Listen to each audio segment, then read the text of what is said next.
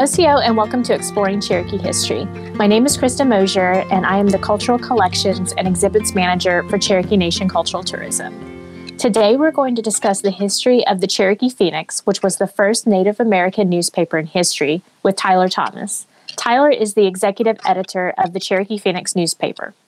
Thank you for having me today, Kristen. Thank you so much for joining us. Uh, just to give everybody a little bit of background, this year marks the bicentennial of the introduction of the syllabary to the Cherokee people. Sequoyah introduced his syllabary to the Cherokees in 1821. According to missionary Samuel Worcester, the use of the syllabary was already widespread when he arrived among the Cherokees in 1825. In 1826, the Cherokee National Council voted to build a printing office, purchase a printing press, and have a set of Cherokee type created. This required some modification to Sequoyah's original syllabary. Tyler, what can you tell me about the process of modification as far as the syllabary goes? You know, obviously some changes had to be made just because the the, the intricacy of each syllabary syllable um, character. Um, some of those changes included the order of the characters, uh, modification of the shapes, or um, even the dropping of an 86th character from Sequoyah's original syllabary. So there's only 85 now. Um, so those are some of the changes that initially had to be made. Elias Boudinot was named the editor of the Cherokee Phoenix in 1827. Do we know why he was selected as the inaugural editor and what experiences he brought with him to the Phoenix? You know, Elias was very well educated up in the Northeast, and he had also family ties to those that were in power back in Georgia and the Cherokee Nation. So I think they utilized him in that aspect because of his educational background and his family ties.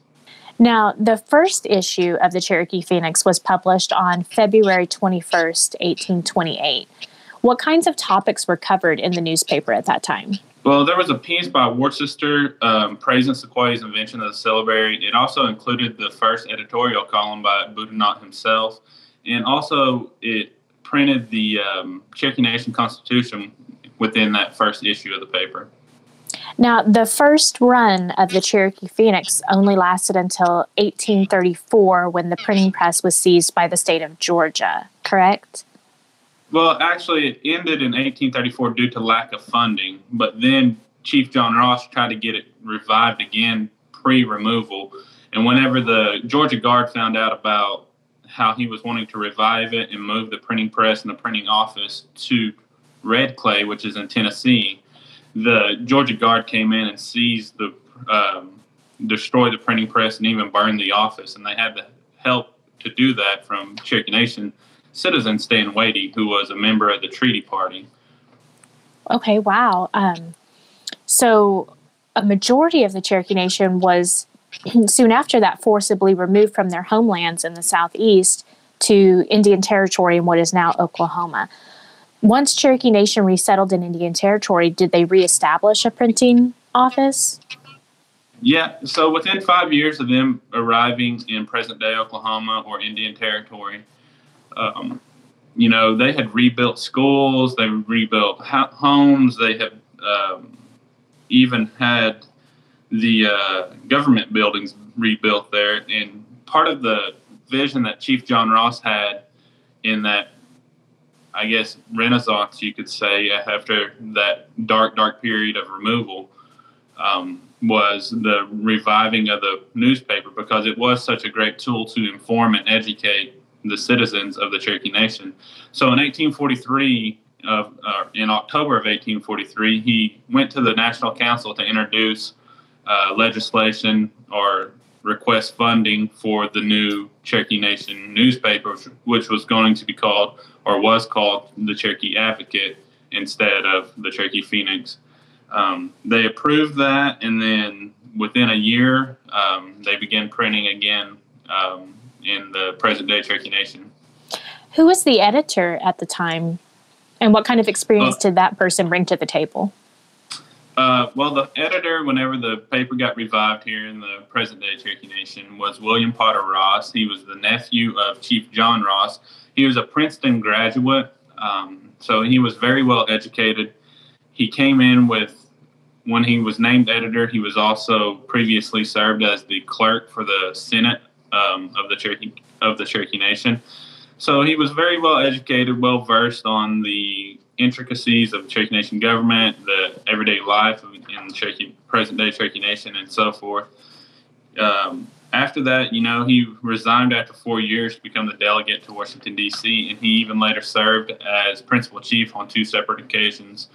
And then later, he also served as editor of uh, various other publications. What can you tell me about the history of the Cherokee Advocate throughout the remaining 19th century? I I understand that there were times that it had to cease printing for budgetary concerns or maybe during Civil War. So, what can you tell me about that history?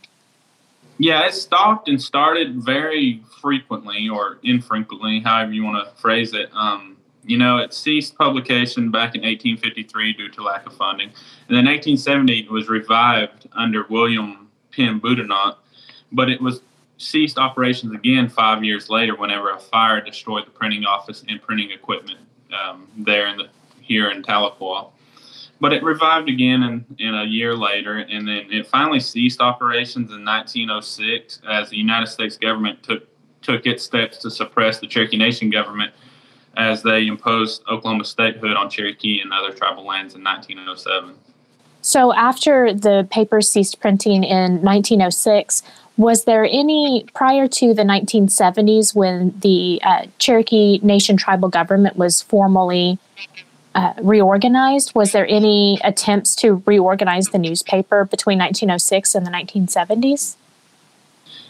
Well, obviously, it wasn't done by the tribe itself, but there were other people or groups that tried to revive some form of the Cherokee Phoenix or Cherokee, Cherokee Advocate. But in 1975, you know, when the government or Cherokee Nation government reconstituted, that's when the paper began operating again under the Cherokee Advocate name.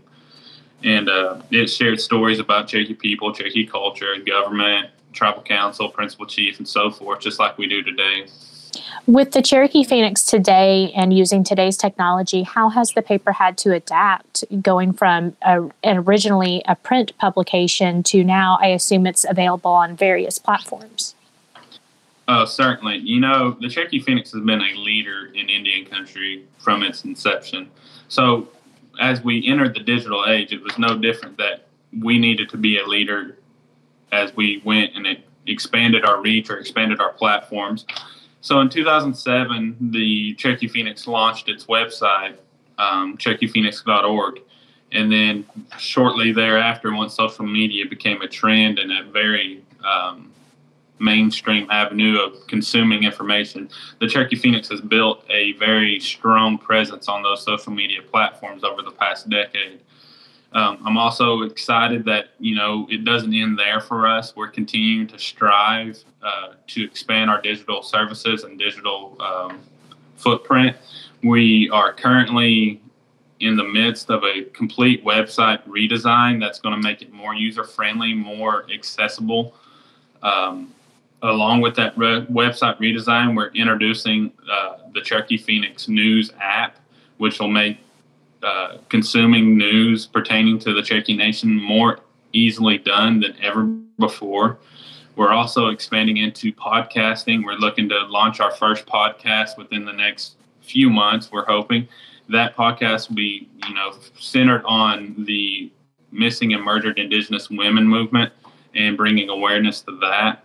So, among all those things, you know, we've done great things in the past to build our digital footprint, but we're not ending there. We're looking to expand that because we want to the people who came before us, you know, fought hard to not only establish the newspaper but keep it alive through over the course of 193 years.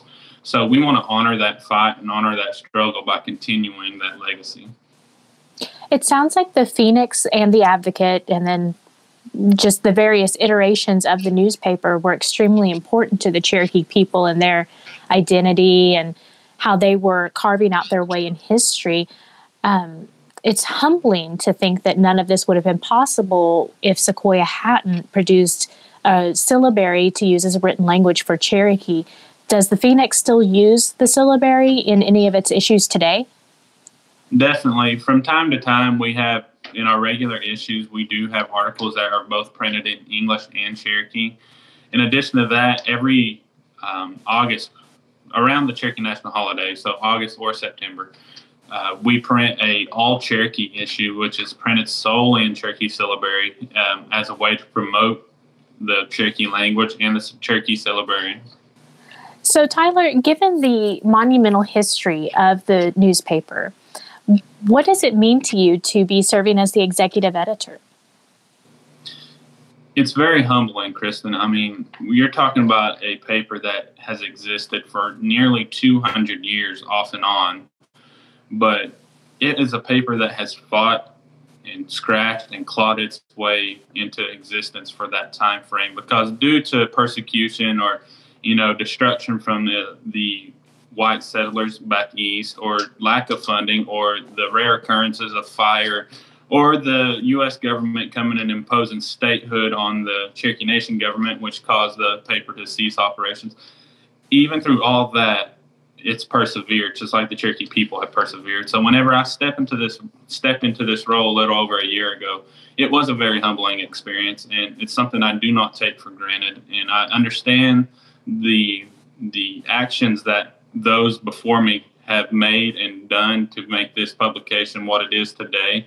And I want to honor those people with my performance here as well. And this staff wants to honor those before us so that we can continue to strive and do what this paper was meant to do, and that's educate and inform our fellow Cherokee Nation citizens.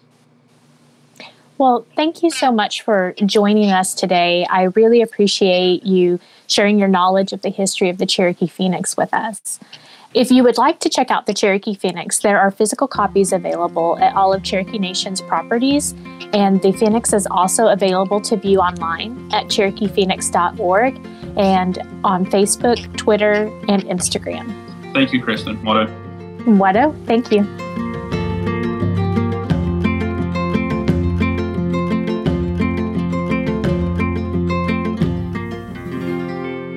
To watch the video version of our podcast and other great series like Cherokee Word of the Week, go to youtube.com slash visit Cherokee Nation. Also, be sure to follow Visit Cherokee Nation on Facebook and Instagram for Cherokee cultural and historical content.